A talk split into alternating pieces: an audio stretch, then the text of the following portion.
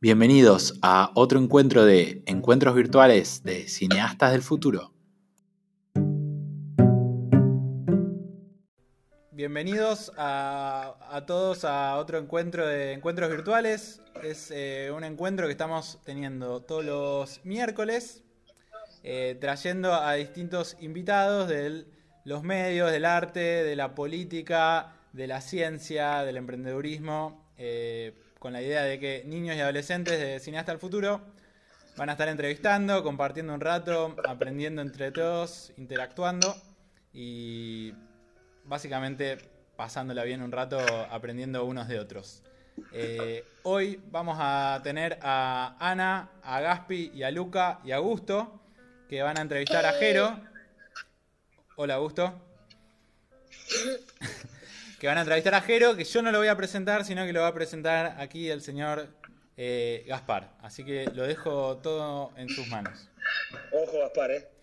No, vamos a empezar. Aclaro antes, todos pueden ver en YouTube o en Instagram Live y pueden hacer preguntas que los chicos pueden elegir algunas para preguntarle a Jero.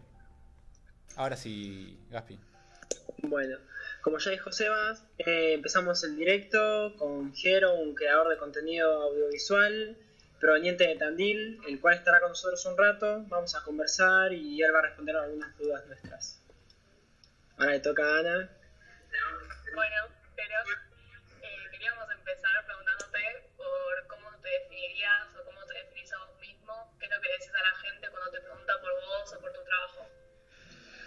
Bien, ante todo, gracias por esta invitación. Para mí es un gran honor estar acá con ustedes. Y como les dije en la previa, me resulta un poco... estaba ansioso porque no sabía a ver qué me van a preguntar. Así que bueno, de a poquito estoy desarrollando esta mini charla, entrevista. A ver, ¿cómo me defino?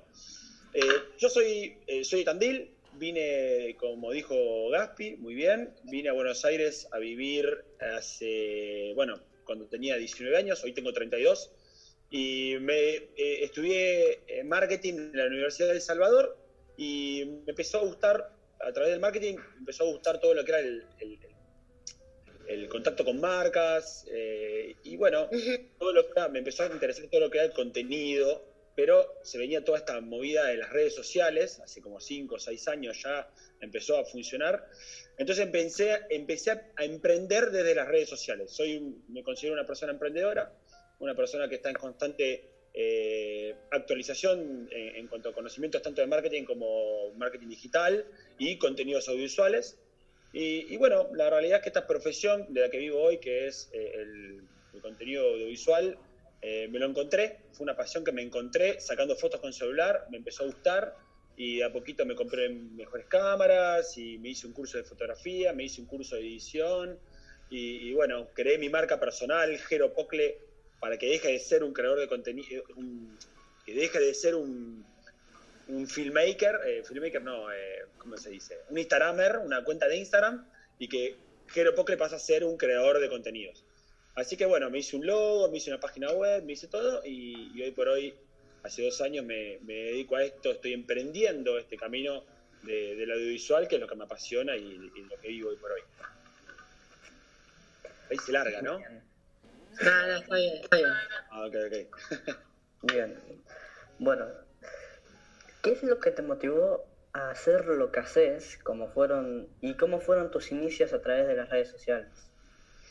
¿Qué es lo que me motivó? Bueno, como dije recién, yo estaba estudiando marketing y tenía una materia que se llamaba publicidad y promoción, y ahí fue cuando me empecé a interesar mucho por lo que era publicitar o hacer contenido para marcas. Junto con esto que dije también recién de hacer fotos con un celular y subirlo a Instagram y ver que en Instagram yo tenía muy poquitos seguidores, estaba recién arrancando. Y en Instagram me pasó que muchos, o algunos, unos pocos, pero me comentaban, che, qué buen encuadre, qué buen plano, qué buena luz, qué buena edición. Y la verdad que era algo 100% intuitivo. Yo no sabía nada de fotos, no sabía nada de video, no sabía nada de edición. Era intuitivo, sacaba una foto con el celu como cualquiera, editaba así nomás y lo subía, más o menos con una estética que a mí me parecía que estaba buena. Bueno, cuando empecé a ver que gente me decía, che, qué bueno esto, qué bueno lo otro, y yo me empecé a dar cuenta que no podía hablar con esa gente porque no tenía el conocimiento, decidí estudiar un curso de fotografía, comprarme una cámara para aprender a usar básicamente la cámara. Era una Nikon D3100. Y bueno, y ahí fue que me empecé a copar con este mundo, aprendí y empecé a ser más consciente de lo que estaba haciendo. Y bueno, lo empecé a desarrollar y bueno, nada, y ahora estoy acá, siguiendo, sigo aprendiendo todos los días.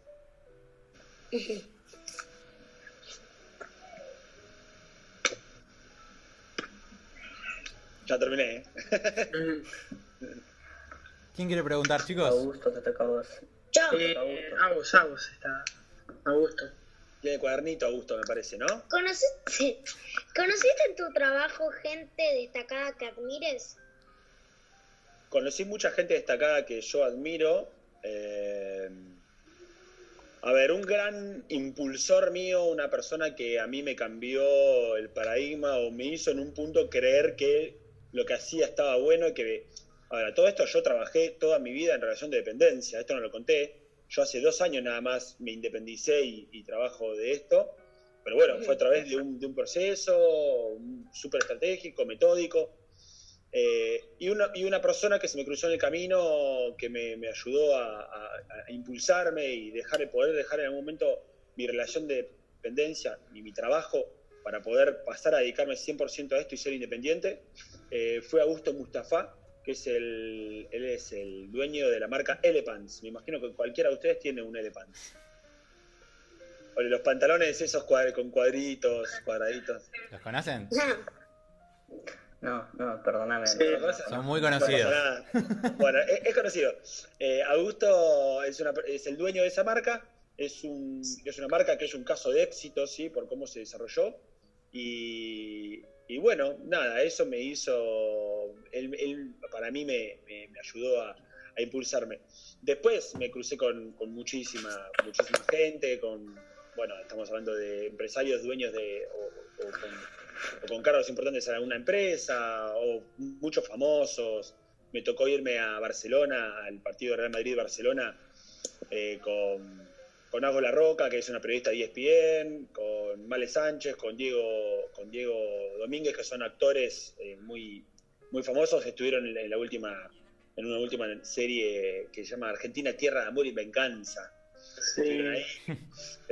Bueno, ahora no se me viene mucho a la cabeza. Bueno, estuve en un lanzamiento de Qatar, la aerolínea Qatar. Yo soy hincha de Boca y me invitaron. Y estuve con... ¿Ahí quién estaba? Meme Buquet, que es un DJ. Estuve con... ¿Quién más estuvo ahí? Bueno, gente... Bueno, el Toto Salvio, el jugador de Boca. No, nada. Conocí, a lo largo de esta carrera, por suerte, conocí mucha gente que me ayudó. Y lo importante es dejarse, primero no subestimar a nadie y dejarse conocer a gente distinta a uno. No siempre estar con el mismo grupito, siempre con los mismos, que todos pensamos igual, sino que poder sacar cositas de gente distinta a nosotros, que creo que eso es lo que en un punto nos ayuda a crecer y aprender más todavía. Eso me parece muy bueno, una gran manera de cómo a través de que explorás y... vas a otros países, conoces gente y es bastante relacionado a lo que viene la siguiente pregunta, que sería acá. ¿Qué se siente recorrer tantos países y cuáles fueron tus ciudades preferidas para filmar? ¿Qué se siente recorrer tantos países? La verdad es un privilegio enorme y como le dije, a mí siempre me gustó viajar, pero no había ido más que a Brasil, Uruguay y una vez a Chile. Y desde que me independicé, hace 2 años y medio más o menos, tuve la gran suerte de poder viajar por todo el mundo. Desde España, Nepal, Dubái, Rusia, estuve en el Mundial de Rusia, un sueño cumplido. Y la realidad es que estar en eso, viajar para, laburar viajando, como también me pasó esto que comenté de ir a Barcelona con una marca, y tener que ir al clásico, me parece algo hermoso, es un sueño cumplido, es una meta que yo me propuse, viajar y laburar y poder, que cuando viaje no sea solo vacaciones o para, como se dice, hipearla, sino hacer ese viaje también un punto productivo. Y ciudades favoritas, a mí me encanta, a ver, estuve por todos lados, pero a mí me encantó Río de Janeiro. Río de Janeiro es una ciudad que hace mucho que la conozco, que he ido muchas veces, y Río de Janeiro para mí es mística pura. Además lo linda que es, ¿no? Es hermosa, para mí es hermoso, pero es mística, siento mística, no sé, siento algo especial. Está muy bueno. Bueno, la pregunta que sigue es más relacionada a las redes sociales. Siendo creador de contenido, seguro puede ser estresante tener que subir cosas todos los días. Y queríamos saber cuál fue tu peor experiencia con las redes y si alguna vez tuviste la intención de dejarlo. Qué buena pregunta, que es difícil de responder. Ahí vienen más picantes, ¿viste? Sí. A ver, no voy a hablar de malas experiencias puntualmente, pero sí te puedo hablar de, a ver, qué es lo que me está pasando hoy por hoy, que engloba por ahí, esta respuesta engloba las dos preguntas que me haces. En esta vorágine de las redes sociales de querer todo para ya, porque la realidad es que yo que estoy en el palo de las redes, más de las redes sociales, cuando vos entregás un laburo, cuando haces un trabajo, 72 horas para entregarlo, en 72 horas es como mucho tiempo. Ya hasta 72 horas la gente se olvidó de lo que pasó. Entonces, todos te lo piden ya. De hecho, yo trabajo mucho en lanzamiento de productos o por ahí eventos de marcas y te piden edición en vivo y entregas en vivo para subir el momento. Entonces, a mí lo que me pasa es, me encanta hacerlo, es una búsqueda, es un sueño cumplido poder haber hecho esto. Pero necesito tener más tiempo para pensar, necesito más tiempo para poder sacarle ese jugo que yo sé que le puedo sacar a los contenidos. Esta cuarentena por eso me viene bien, porque esta cuarentena yo estoy en mi casa, filmo una planta y vas a ver un video divertido de una planta. Y yo lo hago tranquilo porque no tengo tantas, tengo algunos laburos que los tengo que hacer desde casa, pero tengo más tiempo, no tengo la vorágine de laburo con la que venía antes de la cuarentena. Así que, en cuanto a... Uy, ahí está. En cuanto a querer dejar, claramente no, pero sí buscar una... Porque, a ver, esto es lo que amo hacer, pero sí tratar de buscarle, y todo el tiempo pensar en buscarle una vuelta de rosca a al menos las propuestas que se le dan a la marca y poder entregarle a la marca algo más de calidad, porque hoy la marca busca más cantidad que calidad, pero con calidad, ¿no? No estamos hablando de cantidad, más que cantidad que calidad, diciendo, te filmo con el celular así nomás y te lo entrego. No, quieren que vayas con la cámara, que le filmes algo espectacular, con buenas tomas, con unos buenos lentes, con todo, pero que lo edites en el momento. Y editar en el momento te saca calidad, porque no te da el tiempo de seleccionar, no te da el tiempo para pensar la música, no te da el tiempo para hacer transiciones que vayan mucho con el pulso de la música. Entonces, claramente no pensé en dejar, pero sí en tratar de a poquito en buscarle una vuelta al tipo de contenido que hoy por hoy necesitan las redes, así, tan así. Y con el estrés de esto que acabas de contar, ¿cómo es que lidias? El estrés es lo primero que viene a la cabeza. Porque justamente lo que más genera estrés en este mundito es los tiempos de entrega. Y como son todo tan rápido, y a veces acumula mucho trabajo, tenés que estar como muy sincronizado, trabajar en equipo, porque no hago todo yo solo, trabajo en equipo para poder hacer lo que hago. Tenés que estar sincronizado en equipo, tenés que estar bien organizado, porque si no te organizás bien, te va a pasar como me ha pasado muchas veces, le dije a 3 que sí, a 4 que sí, y de repente me encuentro un día que tengo 4 puteadas porque no le estoy entregando el material. Y porque no me organicé, y porque no dije, bueno, esto lo va a editar tal, esto me encargo de editarlo yo, porque la realidad es que en esto es muy importante saber delegar, no delegar, saber delegar. Sí, porque delegar hay que delegar, sí, pero hay que saber delegar. Entonces, cuando uno sabe delegar, se asegura de que el resultado se dé más rápido o sea más eficiente al menos. Así que, ¿cómo manejo el estrés? Y bueno, trato de organizarme mejor, trato de apoyarme en gente con la que trabajo y tratar de saber delegar, buscar siempre gente en la que confíe, primero que mantenga primero que sean buenas personas y que manejen valores, los mismos valores o parecidos. Y después, bueno, nada, que me entiendan el mensaje. Una vez que yo encuentro a esa gente, yo me quedo tranquilo y trabajo con un poco menos de estrés. Bien. Ahora te voy a hacer una pregunta que se saltaron. Se saltaron acá, esta pregunta. Luca es como... Siento que es como el más... aplicado. Cuando va a empezar a preguntar... Cuando empieza a preguntar Luca... Respeto. Me da un poco de miedo. Respeto. Genera eso. Trabajá conmigo que yo respeto. Muy bien, ahí está. Muy bien, bien escuchado. Bueno... La pregunta es, ¿cómo es un día de trabajo tuyo? ¿Cuál es tu proceso? ¿Y con qué marcas trabajás o trabajaste? Bien. ¿Cómo es un día? Primero, yo soy una persona que me encanta sentarme a tomar... A ver, no porque me guste el café, es como una metáfora. Me gusta sentarme a tomar café con gente. A mí me escribe mucha gente por Instagram y a todo el mundo le respondo. Y si alguien me pide que le dé una mano con algo, le digo, che, juntémonos en un café o vení a mi estudio, a mi casa, y nos sentamos, charlamos, me contás lo que querés. Así que el día a día, si tengo un trabajo, estoy como 100% concentrado en ir a hacer el trabajo hasta que lo voy a hacer. 100% concentrado me refiero a, bueno, trato de buscar algunas... Digamos, yo trabajo con lo que se llama brief de marcas. Entonces, cuando tengo un trabajo, un día que tengo un laburo a las 7 de la tarde o una cobertura, la marca me manda un brief. Que el brief es un papel, un PDF, donde te dice, mirá, no nos gusta usar estos colores, cuando hablamos con el tema música no nos gusta el rock, no nos gusta el reggaetón, nos gusta la música electrónica. Entonces vos ya sabés que tenés que ir más o menos por la música electrónica. Llegamos a Skrillex. Bueno, Skrillex es... ¿cómo es? No es progressive, ¿cómo se llama? Dark, no sé cuánto. Es como más picante.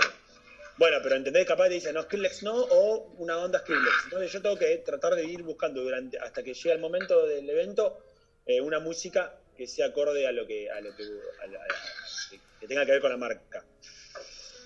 Analizo un poco el brief y cuando llega el momento voy con la cámara, voy con todo y filmamos y hasta que no terminamos de entregar, que capaz que el evento termina a las 9 de la noche, nosotros son las 2 de la mañana y seguimos editando. Eso es realmente bastante estresante, pero me encanta.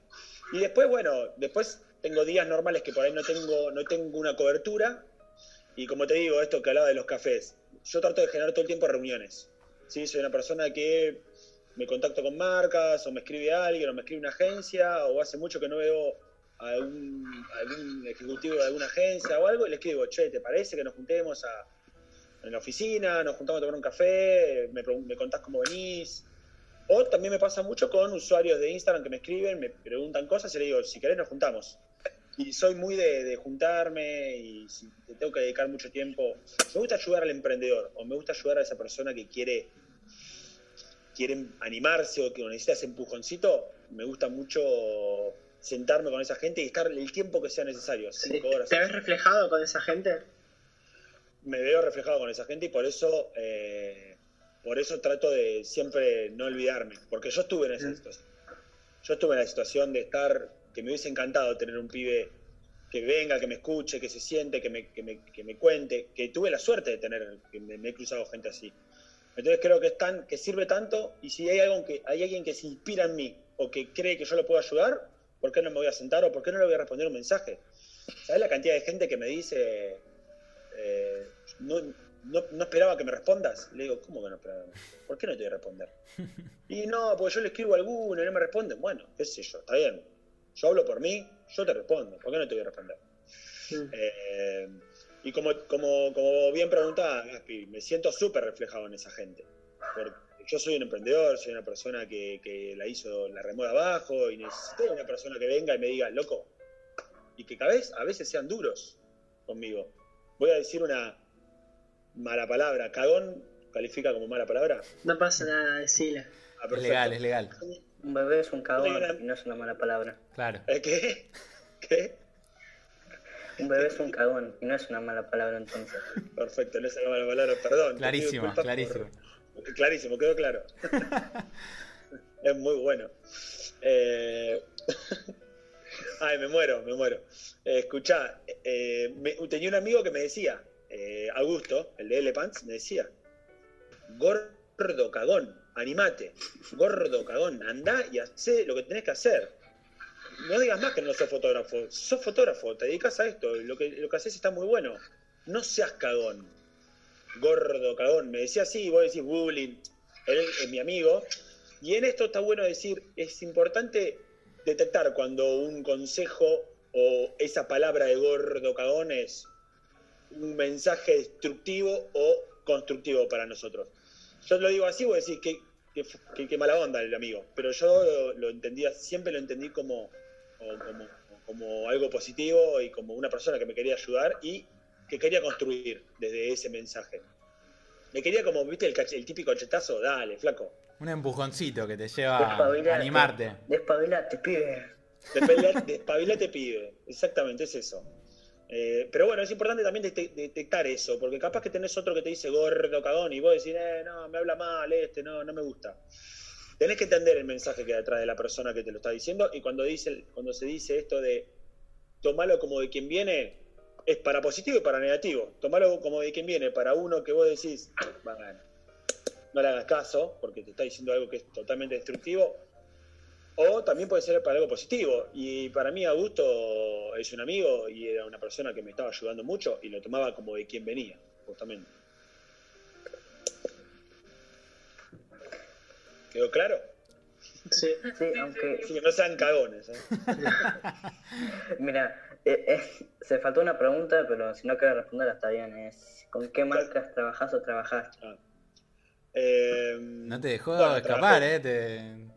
Te marcó así, tremendo. Sí, a ver, ante todo te pido disculpas, Luca, por no haber respondido a esa pregunta. No. Vos viste que hablo mucho. Sí, vos me respetás. Yo te respeto 100%, quédate tranquilo. Marcas con las que laburé.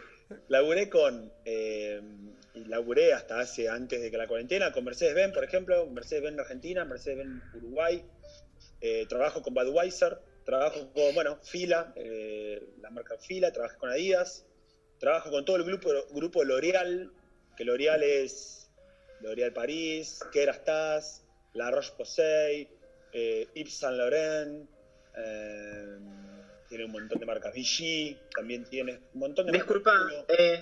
Disculpame que te interrumpa, pero en la página esa que yo estuve antes viendo temas de tu trabajo, y en tu página, las marcas que aparecen ahí, ¿qué más trabajás o cómo es eso? No entendí muy bien, porque había un par de marcas.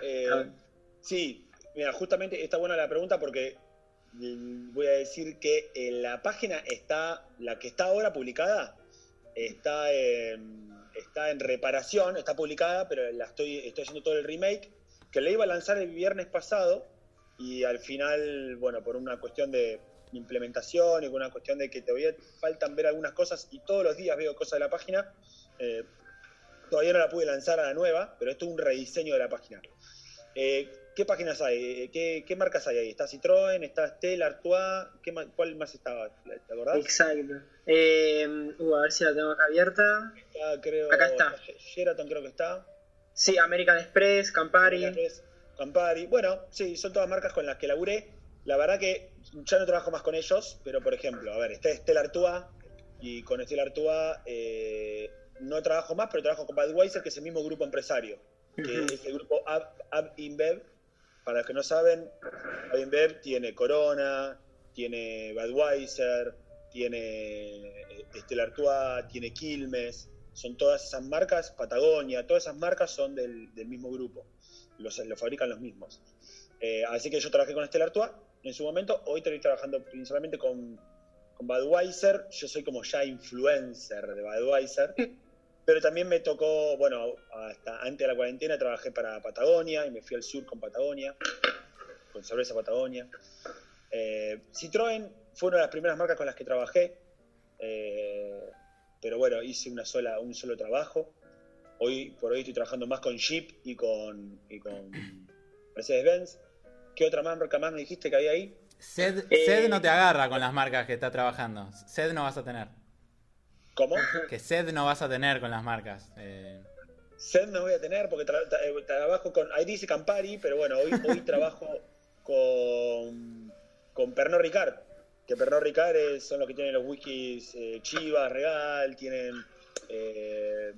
Jameson, tienen Big Fitter, el Gin, tienen Absolute, todo eso. Así que comida no puede faltar, pero para tomar no, eso seguro. Falta comida, che. Muchas marcas de bebidas. Trabajo para Rappi. Así que ojo, tendría que aprovechar un poquito para Rappi. Así que bueno, tiré un montón. De todos los... Todo el Jerónimo. Sí. Jerónimo, de todo. ¿Puedo hacer una pregunta ahora? Sí. ¿Alguna experiencia divertida que nos puedas contar? Experiencia divertida. Mira, justo te voy a hacer una experiencia divertida de una de las marcas, de tres marcas con las que no me nombré recién. La realidad es que yo vengo trabajando con marcas y haciendo lanzamientos y producto y mucho de evento de lanzamiento o activación de producto. Y el tiempo me llevó a caer en el Lollapalooza el año pasado. ¿Conocen todos el Lollapalooza? Sí. Estuvimos en el Lollapalooza con cineastas. Estábamos en el Kizapalooza. Sí. Estuvimos haciendo talleres. Ay, qué bueno. No pasaste por el Kizapalooza, ¿no? Estuve en el Kizapalooza. Jerónimo DJ. ¿Qué? No. Fui a filmar. Yo tenía que hacer la cobertura del sector gastronómico. Pero sí, estuve en el Lollapalooza con... Había una banda, era como una banda de rock, de una escuela de rock. Ay, se me fue el nombre. Sí, los conozco. Sí, era una escuela de rock. Rock and Learn. Eso, ellos mismos. Y tuve que ir ahí a Lollapalooza para cubrir eso. Nosotros estábamos del lado izquierdo del escenario, los primeros del lado izquierdo del escenario, las carpitas de la izquierda. Ah, mirá. No presté atención en ese momento. Les prometo que la próxima... Bueno, ahora iba a ir a Lollapalooza y se canceló. Pero bueno, algo muy divertido. Me tocó por primera vez cubrir un festival de rock. Yo soy del rock, me gusta el rock. Festival de música, más que rock, música. En el Lollapalooza el año pasado. Y a partir de esa cobertura me tocó también cubrir Coquín Rock en Uruguay, en Paraguay y acá en Córdoba. Y me llamaron de vuelta para la Lollapalooza que al final se suspendió o se reprogramó, y la verdad que las experiencias más divertidas fueron ahí en los festivales de rock que duran más de un día. Me parece muy divertido, muy divertido, porque me gusta mucho la música, me gusta mucho el palo de los artistas musicales en sí, el artista en sí. Y tuve que hacer entrevistas, conocer cosas de ellos, tuve acceso a lugares que no podía nadie, estar arriba de un escenario. Y otro más que no dije es el Carnaval de los Tekis, cuando sean más grandes, o no, por ahí a esta edad también lo pueden hacer, ir al Carnaval del Norte de Jujuy, que me parece el carnaval más divertido. Si hay alguno de Gualeguaychú, de Corrientes acá, chicos, les pido disculpas, me parece que a mí el más divertido me pareció el de Jujuy. Y también se hace como una especie de festival de música muy bueno, que también me tocó cubrirlo el año pasado y este año, y me pareció muy lindo, muy divertido.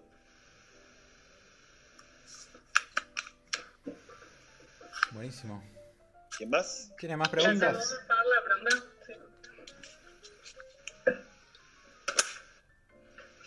¿Vas vos, Gaspi? ¿Qué pasó? No. Le tocaba a Ana, ¿no? Bueno, como quieras. Sí, no sé, pregúntame, preguntá. Bueno, te pregunto. Queríamos saber qué buscas transmitir con tu contenido en redes sociales o ya sea en cine también. ¿Qué busco transmitir? Mirá, interesante la pregunta, porque cuando hablamos de transmitir un mensaje, no va solamente... Y cuando hablamos de redes sociales, que es mi fuerte, no va solamente del lado de contenido, sino con todo lo que rodea, ¿no? Yo las historias que hago hablando, el mensaje que yo quiero dejar en un copy, cuando el copy es el pie de foto, cuando posteamos una foto, viste que tenemos que escribir algo. Bueno, ese mensaje. Cuando buscamos transmitir no solamente de la imagen, sino en el todo, que es hoy por hoy la red social por excelencia, Instagram. Yo me imagino que Augusto debe estar a full con TikTok, no sé si tanto con TikTok. Yo sí, y con Instagram. Y con Instagram, bien, bien. Seguime, porque yo ya te seguí. Sí. Ah, bueno, menos mal. ¿Qué busco transmitir? La realidad es que mi vida como emprendedor, o sea, yo desde que vine a Buenos Aires, que estudié marketing y trabajaba en relación de dependencia, siempre tuve emprendimientos, en todo fallé, ¿sí? No está mal decir lo que fallé o que fracasé en un punto, pero no veamos como una mala connotación a la palabra fracaso, sino como que me... Tuviste aprendizajes, digámosle. Es un aprendizaje, exactamente. No me siento un fracasado ni que le va mal en las cosas que hace, no. A ver, en todas las cosas fui fallando en cosas puntuales que permitieron, que no permitieron que por ahí continúe el emprendimiento, y esos fueron aprendizajes que me dieron para, que me llegaron, que me hicieron nutrir para, bueno, hoy por hoy en lo que hago ser, bueno, nada, ser lo más exitoso posible y bueno, nada, ya hace casi, ahora en julio va a ser 3 años que arranqué y que me independicé. Así que, ¿qué mensaje quiero dejar? Justamente, como en mi carrera emprendedora fue mucho de pura y error, mucho de fallar, hubo muchos aciertos también. Primero, no renegar de lo que tenemos de atrás, lo que traemos de antes. Yo no reniego de mi relación de dependencia, no digo que está mal trabajar en relación de dependencia o en una empresa, no está mal. Pero llegó un momento que yo me pudrí y quería dedicarme a lo mío. Y cuando fallamos en un emprendimiento o en algo, no es la muerte de nadie, sino que tenemos que tomarlo siempre con un aprendizaje, no ponernos mal. Entonces el mensaje que yo quiero dejar justamente es no renegar o renegar de nuestro pasado, sino golpear ese pecho y decir, bueno, a ver, todo esto me sirvió y la verdad que me hizo llegar o me está haciendo aprender a llegar a lo que soy hoy. Y es parte, y que todos sepamos que es parte del camino. Todos nuestros errores y los aciertos son parte de nuestro camino emprendedor o en la vida en general, ¿no? Así que eso, que la gente no se desaliente. Yo siempre digo una frase, no la voy a decir al final, pero yo considero que no hay edad para emprender. Hay mucha gente que piensa que porque a los 20 años no se le ocurrió la fórmula de la Coca-Cola, ya no sirve para nada. Ya está, ya se le pasó. Listo, ya pasó su época de... Claro, y no es así porque yo me encontré con esto a los 29 años. Y hoy por hoy es la primera vez en mi vida que yo puedo decir, transito por momentos de felicidad. La primera vez en mi vida. No quiere decir que antes era un triste, ¿eh? Pero sí, viste, cuando te sentís que no estás, no tenés... no sentís ese autodesarrollo o ese reconocimiento social que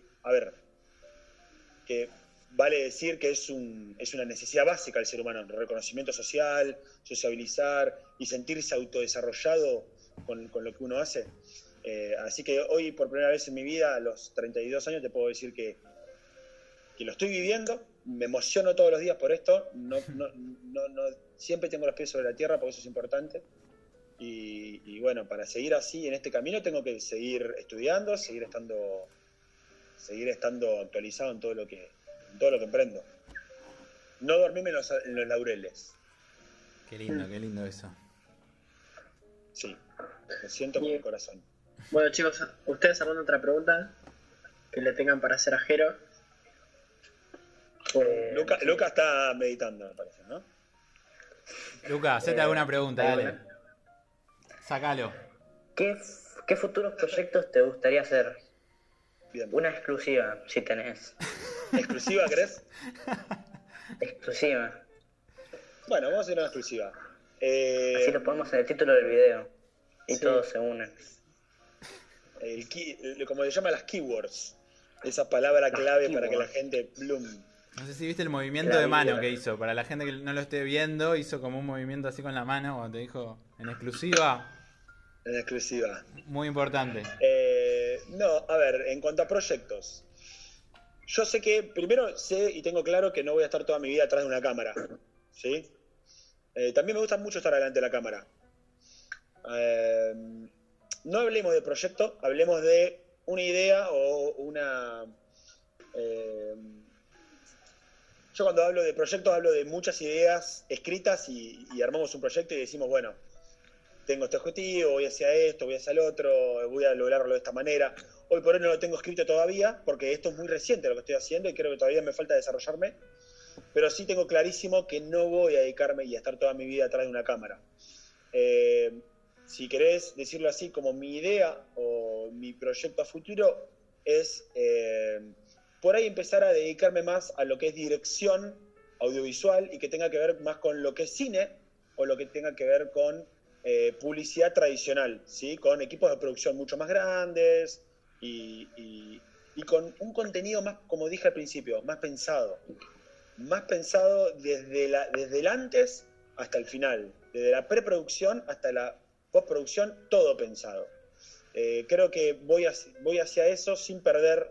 y sin dejar de lado lo que es las redes, que me gusta y todo, pero creo que voy hacia eso. Y ahora estoy con dos proyectos, que es uno son los workshops online, que eso es algo que quería hacer hace rato, y bueno, la cuarentena me lo permitió, pero ya lo empecé a desarrollar, mañana hago el segundo. Y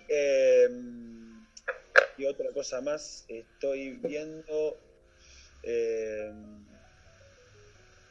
con eso, estoy con los cursos online por ahora, con eso. Pero sí tengo claro que lo que quiero es por ahí empezar a dedicar a lo que es más publicidad tradicional y conceptos o un mensaje mucho más pensado, una historia mucho más pensada. Ah, son como tiempos distintos que se manejan, los de producción en contenidos de redes y en cine. Y sí, y tener otro equipo de producción, otro apoyo. Son lenguajes distintos. Lenguajes distintos y creo que en un punto va también con esto de que hablaba hoy de lograr también la excelencia, ¿no? Porque lo que hago yo creo que lo hago bien, me encanta lo que hago, creo que lo hago muy bien. Algunos pueden no gustarle, pero yo lo importante es estar convencido uno de lo que está haciendo. Pero me pasa esto, que como dije al principio, la marca lo que necesita es rápido. Lo hiciste y vos me lo entregás en una semana y es re tarde, está mal ya que me entregues en una semana.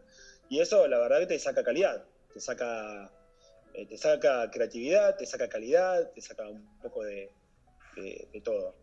Para mí la música, por ejemplo, es muy importante, la música que va en el video, y a veces no tengo tiempo en pensar la música. Y tengo que poner lo que hay. Y bueno, a mí me gustaría poner algo que realmente me llene. Y en cine hasta tenés tiempo de que te compongan música especialmente, que en las redes es muy difícil llegar a esos tiempos. Bueno, una de las cosas que yo quería hacer, que no lo hice porque... no me dio el tiempo, pero hablando de esto de tiempos, yo quiero tener un compositor. Tengo ya la persona, ya le dije, nos juntamos, hablamos, pero al final nunca terminamos de cerrarlo. Un compositor que me haga música, yo le digo, necesito esta música para esta marca o lo que sea, y poder yo darle una música en particular a cada marca, ¿sí? Algo exclusivo para la marca. Uh-huh. Está buenísimo eso. Sí, pero bueno, nada, voy hacia eso también. Yo tengo una pregunta que, tipo, yo desde que te vi, desde que supe que te tenía que preguntar esto, es como, es mi momento. Uy, a ver. Para, ¿nunca te dijeron, picante nunca te dijeron que sos parecido al Toto Salvio, por lo menos con la capucha puesta? No le estaría ubicando. ¿Quién es? El Toto Salvio es jugador de Boca, un jugador de Boca. Yo soy cero. Yo acá rápidamente googleándolos. Sí. Googlealo. Soy padrastro de Boca. Sí. Ah, de Boca. Me mata que sea padrastro. Bueno, pero la pregunta, a ver, decime. Tomátelo bien, porque hay gente bien, más sensible.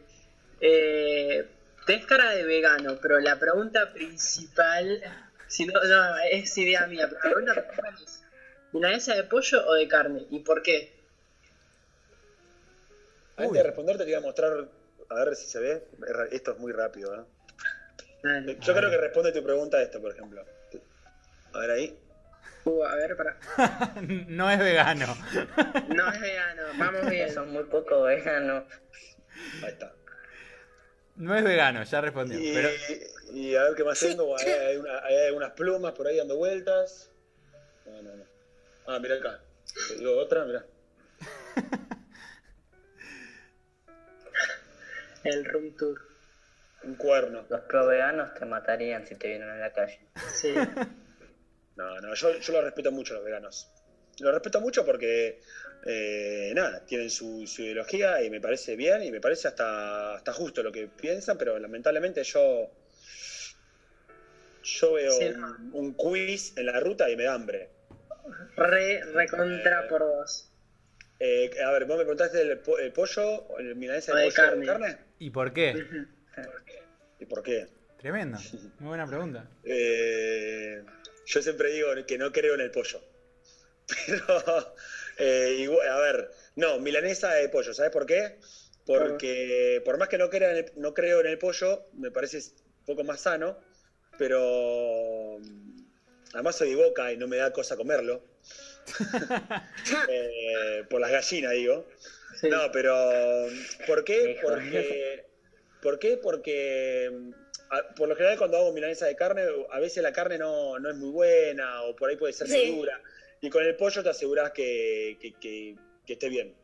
Sí. Entonces, siempre de pollo y cuando pido tiene que ser con pechuga, la milanesa con pechuga, con suprema de pollo.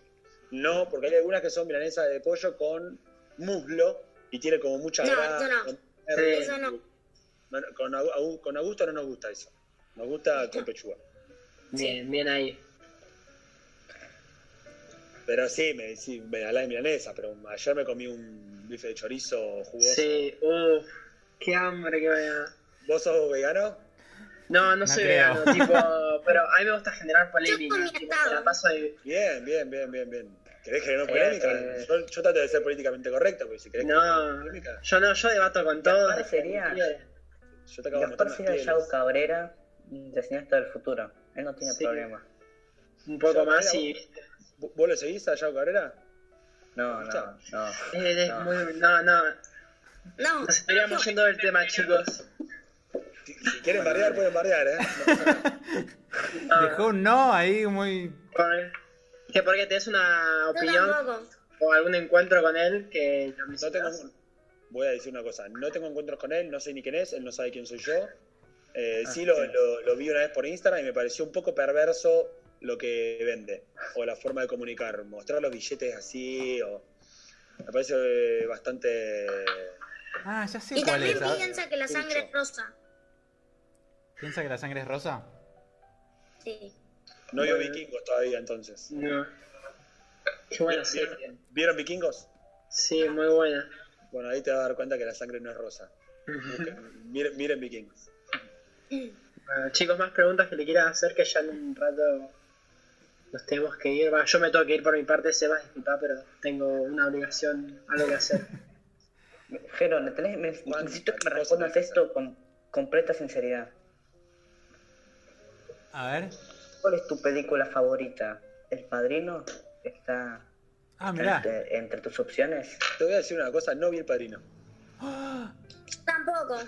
Cortísimo. Yo sé que es un pecado y vi hace poquito Forrest Gump.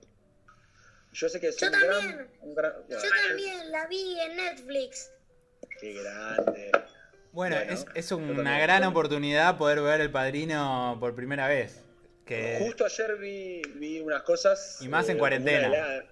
Sí, no, total. Yo sé que es un pecado. Es como escuchar a una banda, como que nunca escuchaste a Pink Floyd y de repente te lo escuchas por primera vez. Es como, está buenísimo. Bueno, nunca había escuchado Pink Floyd y hace un tiempito lo escuché y me parece maravilloso. Y dije, ¿cómo mierda no escuché antes a esto? Pero sí, El Padrino lo voy a ver porque justamente ayer me mandaron como un... Mirá qué buena pregunta me hacía Luca, porque justo ayer me mandaron como un resumencito de películas. Entre ellos apareció El Padrino y dije, tengo que ver esta película. Así que cuando termine con Vikingos, miro El Padrino. ¿Y mi preferida? A ver, vamos a decir... Yo no soy tanto de mirar películas, miro, pero a mí me encantó una que ahora me van a matar que no me acuerdo el nombre. Pero ¿vieron la del chico este? Que es una película hindú, que del chico con el tigre. Sí. Mowgli. Sí. El libro de la selva. No. No, nada que ver. No cualquiera. El tigre de Bengala o algo así. Nada que ver. ¿Spy? No me acuerdo cómo es. Es Life of Pi. Life... Sí, creo que es la esa. Que la mar, que están ¿no? en el mar, esa decís. Que están en el mar, sí, sí, que sí. Con tigre y todo. Esa es no Life of Pi, ¿no, Ana? ¿Cómo? Life of Pi, sí, sí, es la de... Life of Pi. Ah, Life of Pi. Esa, me pareció increíble esa película. Y después vamos a por ahí algo más reciente, porque esa la vi hace un tiempito, pero hablando de series, me gustó mucho, mucho, porque tampoco soy tanto de mirar series, ahora estoy mirando mucho. Peaky Blinders me gustó mucho, por la trama, por un lado, pero por otro lado, yo soy muy, y una característica muy mía, cuando tanto edito videos como fotos, es trabajar mucho los tonos, los colores, me gustan mucho. De hecho, me encantaría ser colorista, me encantaría estudiar color y especializarme un poco en color. Peaky Blinders me parece una película maravillosa en cuanto a edición de color. ¿Es una serie? Serie. No te deja pasar una... ahí el filtro... No. Respeto. Tienes razón, bro. Yo no dejo pasar nada. Si yo me equivoco, él me tiene que corregir, porque ahí, tu rol es este, ¿no?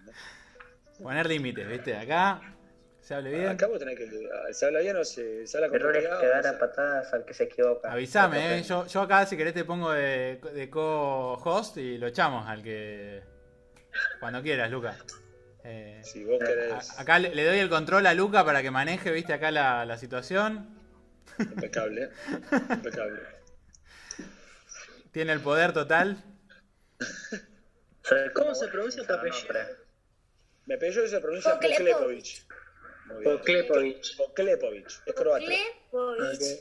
¿Sos pariente de un tal Jaime Poklepovic? Disculpad mi pronunciación. Jaime no, Javier puede ser. Javier. No. Javier porque no, Jaime no. No, Poklepovic. Ok, no, porque está ahí papá. Cuenta. No, mi familia acá en Argentina, los Poklepovic somos... Javier, que es uno de mis tíos. Después tengo Horacio. Después tengo a Pedro, mi papá, que es Miguel Ángel. Yo, mi hermano, mis primos Tomás y Santiago. Y no hay más Poklepovic en Argentina. Ahí el mío es con CH. El mío es con CH. Y después tenés creo que hay algunos más, que es con 6 apóstrofe. Pero que yo los fui a visitar para ver si teníamos algún parentesco. Y estudié ahí el árbol y no somos nada. Así que... no hay tanto inmigración croata, ¿no? ¿O sí?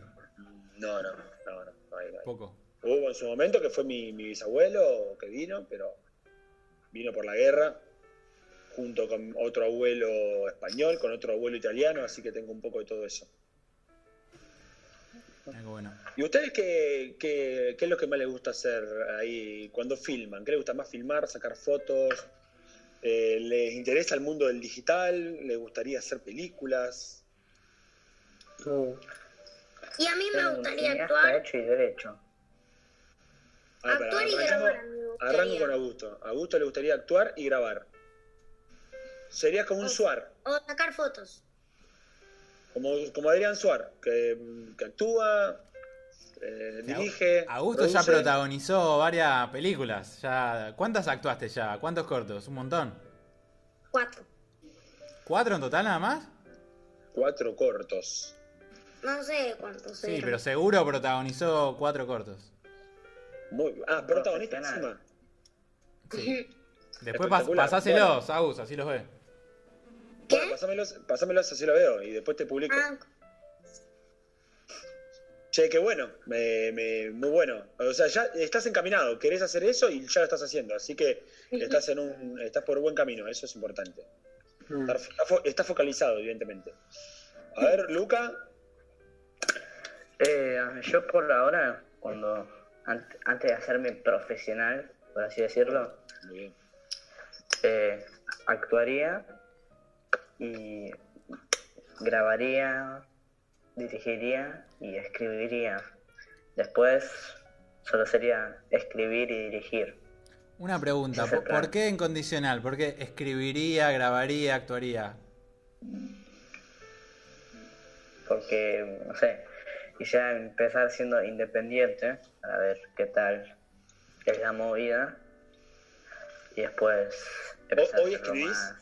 ¿Le escribís vos hoy? Sí, me gusta escribir. O sea, tengo algunas ideas, pero o sea que, mucho no. ¿Qué tipo de cosas escribís? ¿Una carta a una amiga, a un amigo, a tu familia? ¿O escribís un guión? Guión, eso. Guiones. Bien, Gaspar. Yo tal vez no voy más de lo que sé es filmar. Yo voy 100% a lo que es más escribir. Me hice un muy buen amigo acá en Cineastas que se llama Lucho. Y nada, juntos plasmamos ideas, queremos hacer cortos más independientes. Yo personalmente tengo mis proyectos de hacer cómics, que ahí los voy llevando y... Mirá qué bueno. Y eso. ¿Hacer cómics dibujás? No, yo escribo. Yo sería un ilustrador, más que nada. Mirá qué bueno.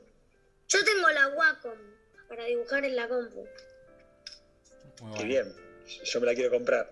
Yo también la tengo. Buenísima. Te la compro. Después, no te la compro. Después decime cómo funciona, mostrame un poquito así, a ver si me decido. Sí. A ver, Ana. ¿Y vos, Ana? No sé, me encanta grabar, producir. Ahora en Cineastas estamos escribiendo cortos, así que estoy empezando a escribir un poco. Y no sé, la parte de editar me copa mucho, pero tengo que seguir aprendiendo. Pero sí, si tuviera que elegir alguna parte de todos los trabajos que hay, probablemente sería atrás de la cámara. La pantalla está toda trabada. ¿No se escuchó? Sí, te escuchábamos, sí. No, a Gaspi parece que se le trabó la... A Gaspi, sí, a Gaspi se le trabó. A Gaspi le explotó el celular. Así que nada, eso, también mucho de lo que hacemos me gustaría. Bueno, lo que necesites, siempre, y a todos les digo, si lo que necesiten o lo que vean que yo hago que les parezca, ¿cómo hiciste esto? ¿Cómo hiciste el otro? Me pueden preguntar, yo soy una persona... súper abierta, les puedo dejar mi número de teléfono, me escriben en WhatsApp, hablamos por teléfono, tomamos un café. Virtual ahora. O una chocolatada, sí, virtual, ¿no? Pero bueno, cuando termine todo esto, nos una birra. Dale. Birra no, pero podemos tomar una... Gaspa salió del coso. Ah, Gaspi parece que tenía algo. Ahí está. No, se trabó. Me están dando muy mal.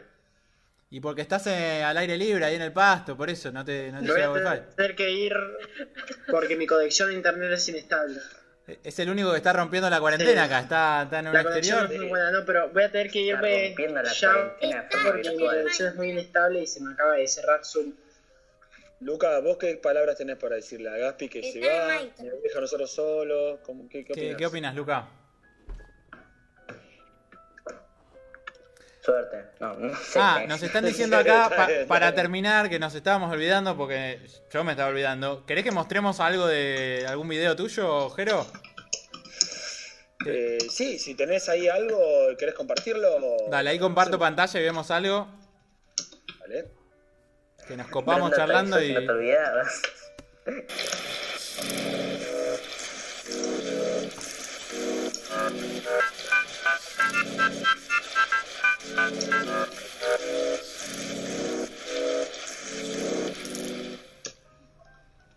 Muy bueno. ¿Querés que mostremos alguno en particular? Yo tengo acá, mirá, a uno de estos que está bueno.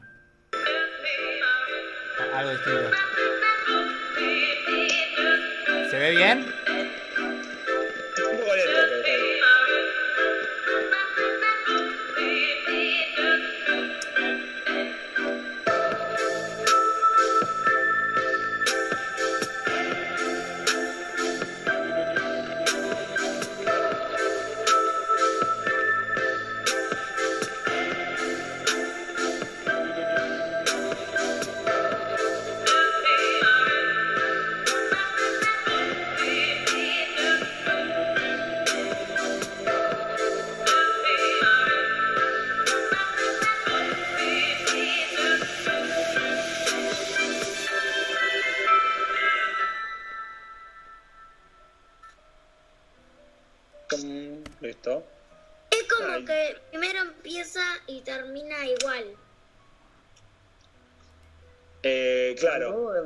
¿De qué es Mangobo? qué hace la empresa? Le respondo a Augusto y voy con vos, Luca, disculpa. No, arranca para adelante, caminando para adelante y termina igual, sí. Sí, igual, pero caminando para atrás. Exactamente, sí. Eso. Y volviendo a Luca, Mangobo. Mangobo es una aplicación que desarrollaron acá en Argentina y se vendió en Nueva York, que es de moda, ¿sí? Es como una especie de productor de moda online que vos te metés en la página. No sé si está desarrollado todavía, porque lo terminamos hace poquito. ¿Te muestran la moda de ahora? No, vos te metés en la página y le decís, mirá, yo necesito tener un look. Vos ahí pones tus medidas, la aplicación como que te escanea. Se cortó el vivo.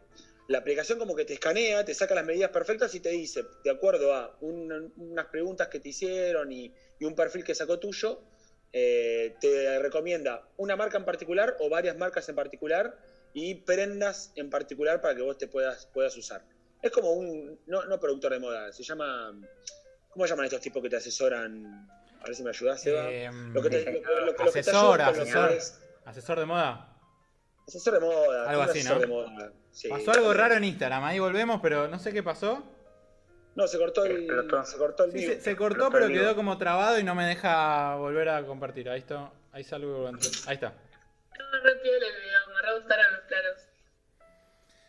Bueno, me alegra. Yo...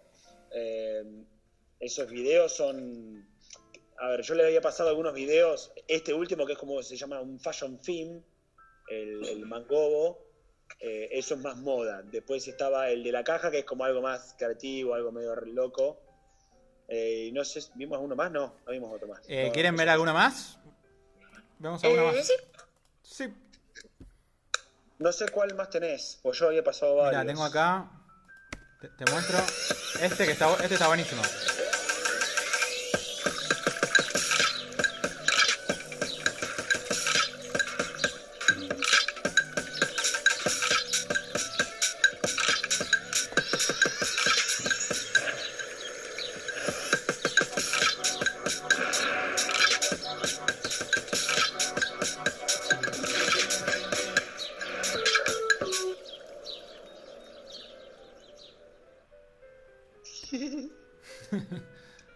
Terrible. Me gusta que sea todo como... raro. El campo es... Ponete el de Budweiser. El de Budweiser acá.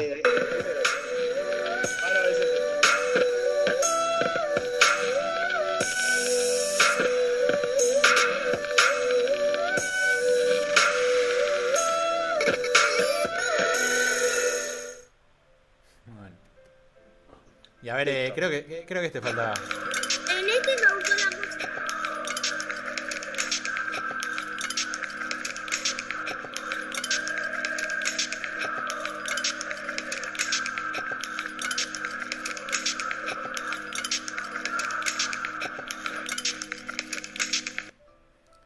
Acá movió la cámara con la mente, ¿no? Me dije, ven a mí. ¿Cómo se imaginan que hice ese último? Buena pregunta. ¿Y alguien te ayudó en ese? No, ¿viste que dijimos que traje la cámara con la mente? Era... No, ¿el Seba no aprendieron a eso todavía? Todavía no se los enseñé, eso no, eso es para los cursos más avanzados, esas cosas no se dicen. No, claro, no nos adelantes. Un mago no revela sus secretos. ¿Cómo piensan que lo hizo, chicos? ¿Cómo piensan? A ver, Augusto preguntó si yo me ayudé con alguien. A ver, ¿qué más? Alguna máquina, algo que hayas apoyado. Con un dron. ¡Ya sé! A ver. Puede ser que vos estabas acá parado y haces así y justo cortás, después más lejos. Sí, también. Bien. Como fotogramas juntos. Bueno. Como que para alejar vas cortando y ahí vas alejando. Con un trípode. Están cerca. A ver, si les digo que son todas fotos, solo fotos son. Por eso. En ningún momento grabé video. En ningún momento puse rec. Entonces fue solo como fotos. Un stop motion. Primero está así, saco una foto, así, saco una foto, así, saco una foto, y así. ¿Vos estuviste, Agus, en la de Ale la otra vez? Sí, Alejandro Silva con... ¿Qué hace Ale Silva? Y eso... ¿Cómo se llama la técnica de Ale? Pero es distinto. Ay, no es hiperlapse, no es exactamente hiperlapse. Claro, no es exactamente un stop motion. Es parecido, pero no es stop motion. No, Ale sí, hace hiperlapse. Hiperlapse. No, te digo porque justo hace dos entrevistas estuvo Ale Silva Corvalán. Sí, lo vi. Que hace hiperlapse. Pero no es hiperlapse. Está cerca. A ver. Contá el secreto, cuente. ¿Yo? Dale, obvio. Ah, pensé que estamos esperando que los chicos digan algo más. No, a ver, la realidad es que son todas fotos, en ningún momento me puse a grabar. Y claramente, a ver, yo hice la edición, pero obviamente que eso no se puede hacer. No usé trípode, sino que le dije a un fotógrafo que estaba conmigo ahí trabajando... nada, que me haga una foto. Me iba haciendo varias fotos y se iba acercando a mí, siempre apuntándome a la nariz, ¿no? Él, desde lejos ya me iba apuntando a la nariz. Y todas las fotos hacía un pasito en mini y avanzaba y me hacía la foto en el mismo lugar. Trataba de no mover la cámara siempre con el mismo cuadro, siempre apuntando al mismo lugar. Y así se acercó. Una vez que llegó acá en la cara, giró. ¿Viste que hay como un giro que yo agarro y levanto la mano? Bueno, ahí son todas fotos que después las junté y armé como en Premiere, porque yo edité en Premiere, hice una secuencia de video y después le puse velocidad. Pero son todas fotos. Bien.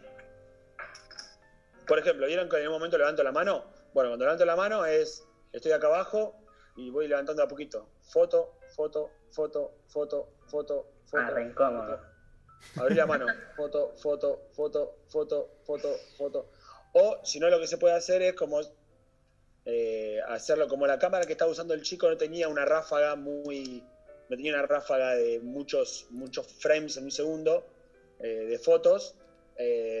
Tratábamos de hacer yo movimiento de a poquito. Alejo foto, foto. Exacto, lo íbamos haciendo así.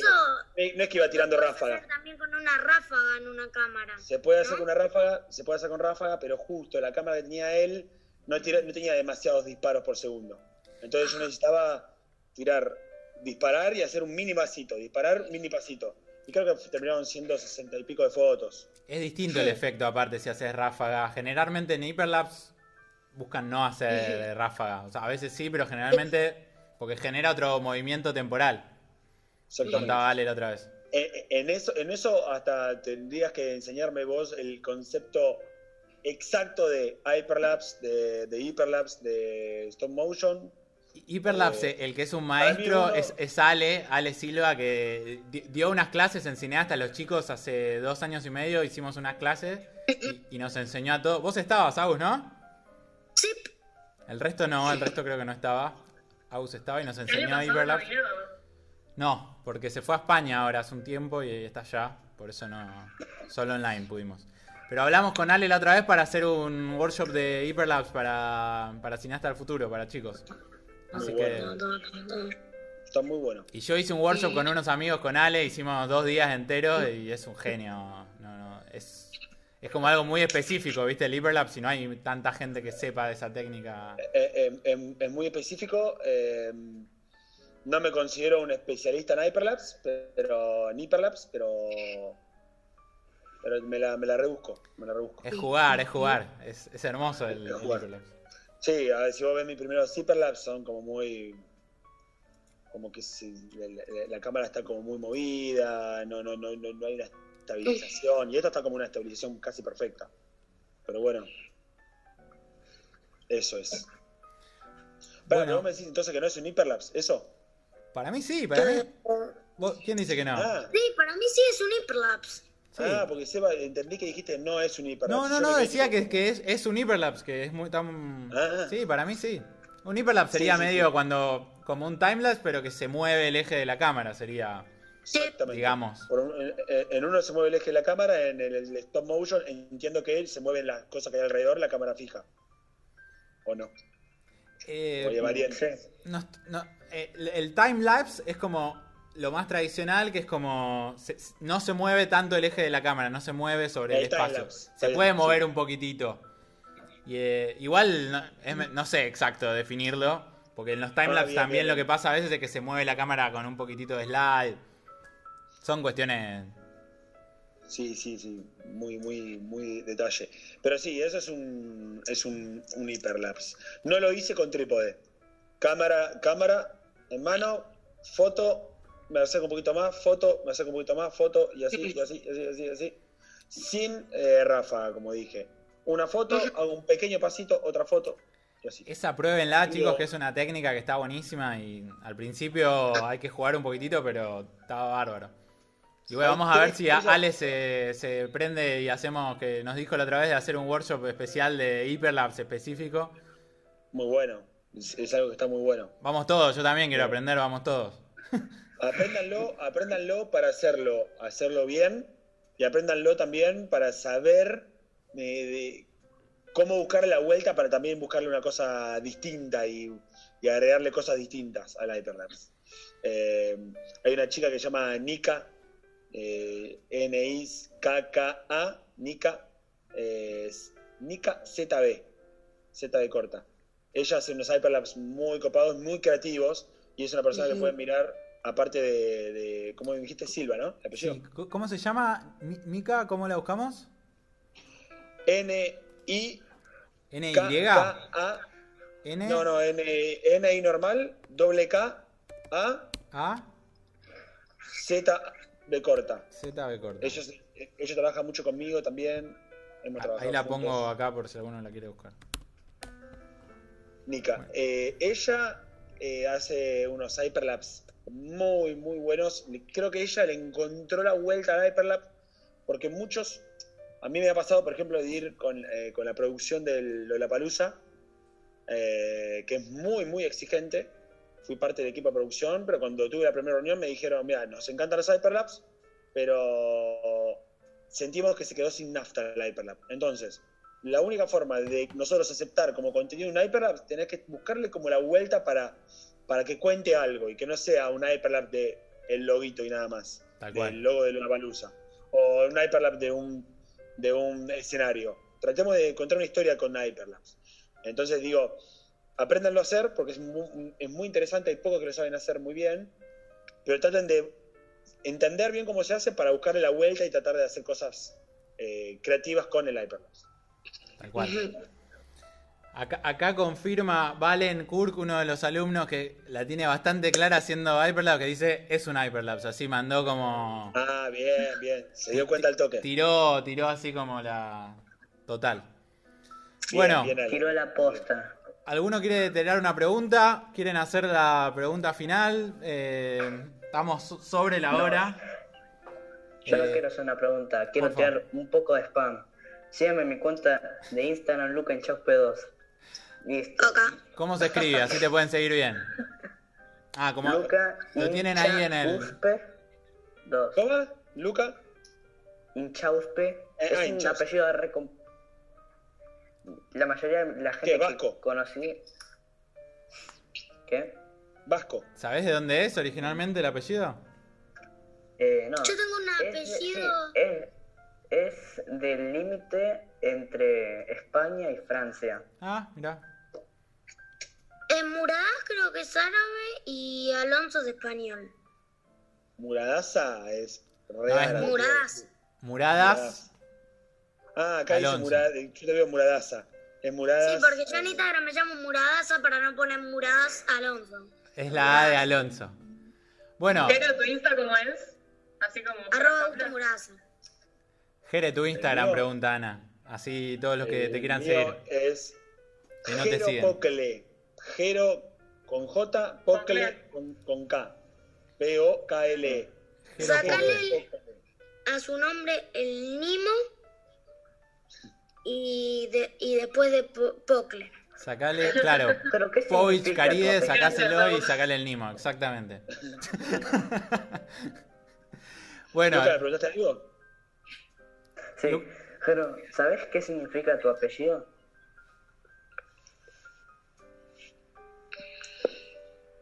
Uy, se colgó. Me suena que te maté con esta pregunta. Mirá, se quedó duro de la pregunta, mirá. Quedó totalmente quieto. Uy, se cortó, parece. A ver si... Yeah. Bueno, cuando vuelve, ¿quieren hacerle la pregunta final después? Así... Sí, sí, si Agus quiere cerrar. Sí. A ver si vuelve Jero. Jero. Lo perdimos. A ver. Se nos fue. Bueno, ¿alguien quiere decir algo mientras lo recuperamos a Jero? Pero me lo estás diciendo a mí todo en privado. Ah, perdón, te estaba escribiendo a vos. Bueno, igual ahí salió y va a volver a entrar. Esperemos unos segundos que ahí va a volver, seguro. Quiero. Bueno, ¿alguien quiere contar algo mientras tanto, mientras lo esperamos a Jero? Nos cortaron en la entrevista, problemas técnicos. A ver, Agus, contanos algo mientras tanto. ¿Qué hiciste hoy?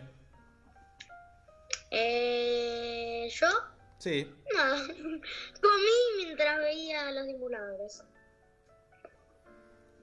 ¿Te viste muchos capítulos? Sí, voy por la temporada 2. A ver. Jero... A ver si vuelve. ¿La temporada? ¿Te viste todo hoy?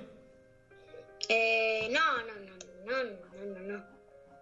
A ver si nos vuelve Jero. Y después me quedé viendo Cartoon Network. Porque me quedé viendo. No sé. A ver, vamos a llamarlo por acá. Lo llamo por acá, a ver, al menos si...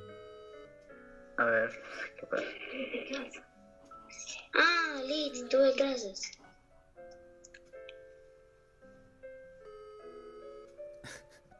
¿Se le habrá cortado el internet?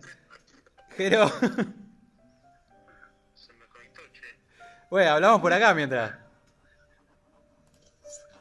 a ver, ahí me conectó. Ahí está volviendo.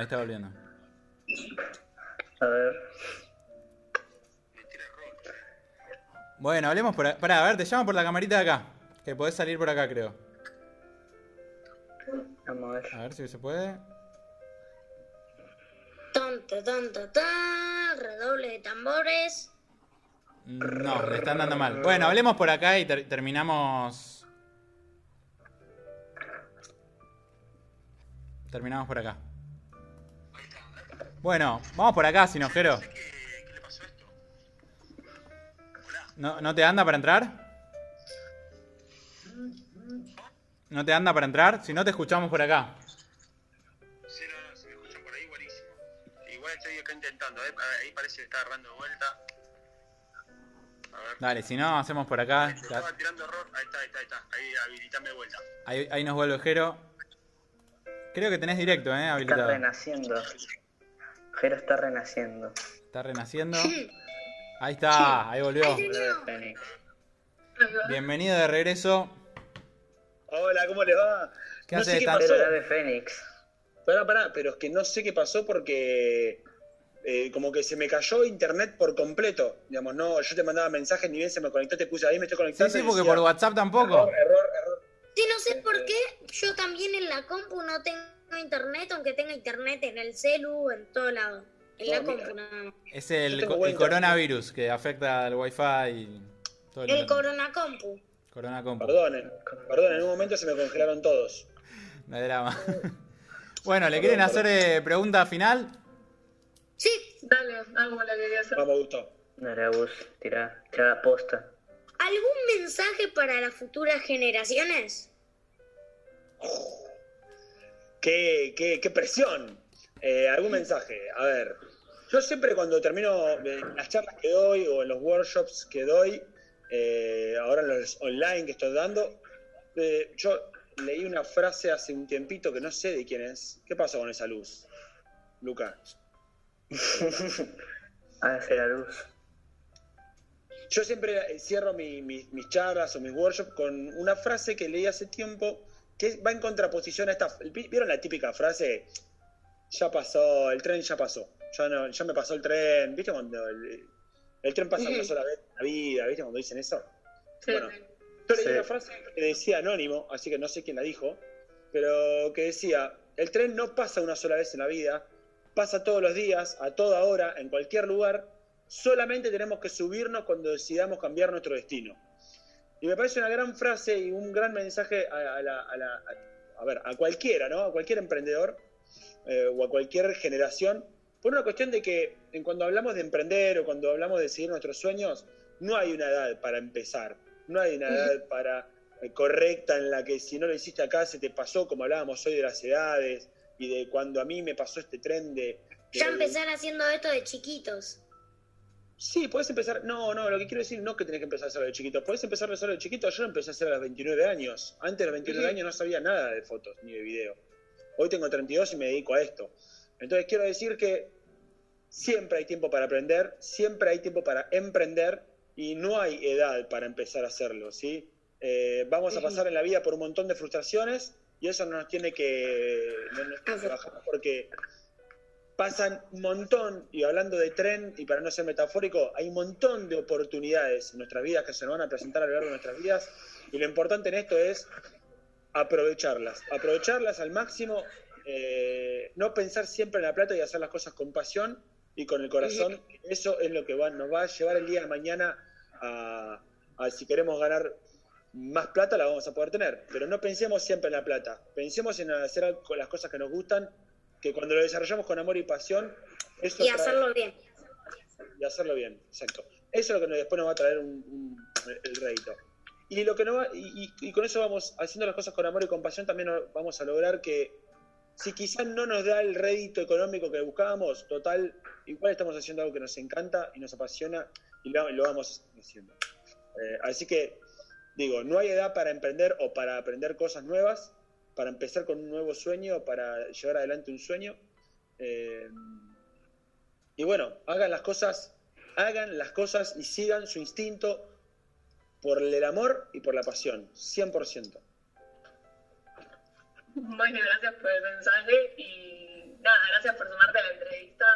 Estuvo muy linda y estuvo muy bueno conocerte a vos y lo que haces. Qué bueno. Y, bueno, eso. Bueno, ¿alguien más iba a decir? Bueno, pero desde mi parte, te digo, sos un capo. Gracias, Ana. Y... Soy un capo, gracias. ¡Qué bueno! Pasaste la prueba, fue muy duro al principio, pero ahora abrió su corazón. No, pero además colocó la cámara en un contrapicado y se prendió toda la luz, mandó toda la luz, como creo que es una imagen muy imponente la que estás queriendo lograr con tu plano. Y las manos ahí adelante. O sea, yo siento que me estás mirando como de arriba. Dice mucho donde uno pone la cámara. Tienes razón, Jero. Plebeyos. Exactamente. Vamos a dejar mis plebeyos. Exactamente. Siento eso. Así que me parece muy, muy lindo que digas, sos un capo. Bueno, Jero... Mil gracias, sos un capo, claramente. Gracias por prenderte en esta entrevista. Estuvo buenísimo. Muy lindo el mensaje final, muy emocionante. ¿Algo más que quieran decir, Agus? ¿Querés hacer un...? No sé. Hacete un cierre vos, Jere. Agus, digo. Tirá la posta. Y bueno, gracias por... venir acá y darles mensajes a las futuras generaciones para seguir aprendiendo de lo que queremos ser de grandes o empezar a hacer ahora. Qué bueno. Bueno, para mí un honor haber estado, es una entrevista, una charla entre amigos que tenía muchas ganas de tener. Cuando me lo plantearon dije, bueno, dale, sí, porque me encanta. Y por ahí un objetivo en mi vida y un propósito en mi vida es dejar un mensaje, dejar una huella, ¿sí? Y por ahí tener esta posibilidad de hablar con chicos jóvenes como ustedes y que me pregunten cosas y poder tratar de dejarles un mensaje me parece fantástico. Así que nada, estoy muy contento por haber estado acá. de corazón. Gracias por esta entrevista. Gracias Ana, gracias Augusto, gracias Luca, gracias Gaspi que se tuvo que ir. Cheva, Beren, que me fue la primera que me hizo el contacto. Nada, lo que necesiten, estoy online casi todo el día, así que estoy a su entera disposición. En los workshops que estoy dando, si quieren, van a estar invitados, pueden ser invitados especiales. Me avisan y los puedo invitar. Genial, Jero. Bueno, un aplauso para Jero, chicos. Gracias. A ustedes. Y para ustedes también, que la rompieron con la entrevista. Bueno, Agus, y decilo vos, Agus, que nos vemos el próximo miércoles para otro encuentro. Y hacé vos el cierre. Nos vemos el próximo miércoles en otro encuentro. Sigan @automurasa. Esperá que te grabo, esperá que te interrumpa, pero te grabo porque lo estás diciendo muy bien. Va, dale, todo tuyo. Bueno, nos vemos el otro miércoles con el próximo encuentro. Sigan @automurasa, suscríbanse a Cineastas del Futuro, sigan a Cineastas del Futuro y a Jero Pocle. Hasta la próxima. Me encantaron los pies al final, los pies ahí al final. Bueno, chicos, un gustazo enorme, gracias. Nos vemos pronto. Chao, chicos. Gracias. Chao, chicos. Chao. Chau.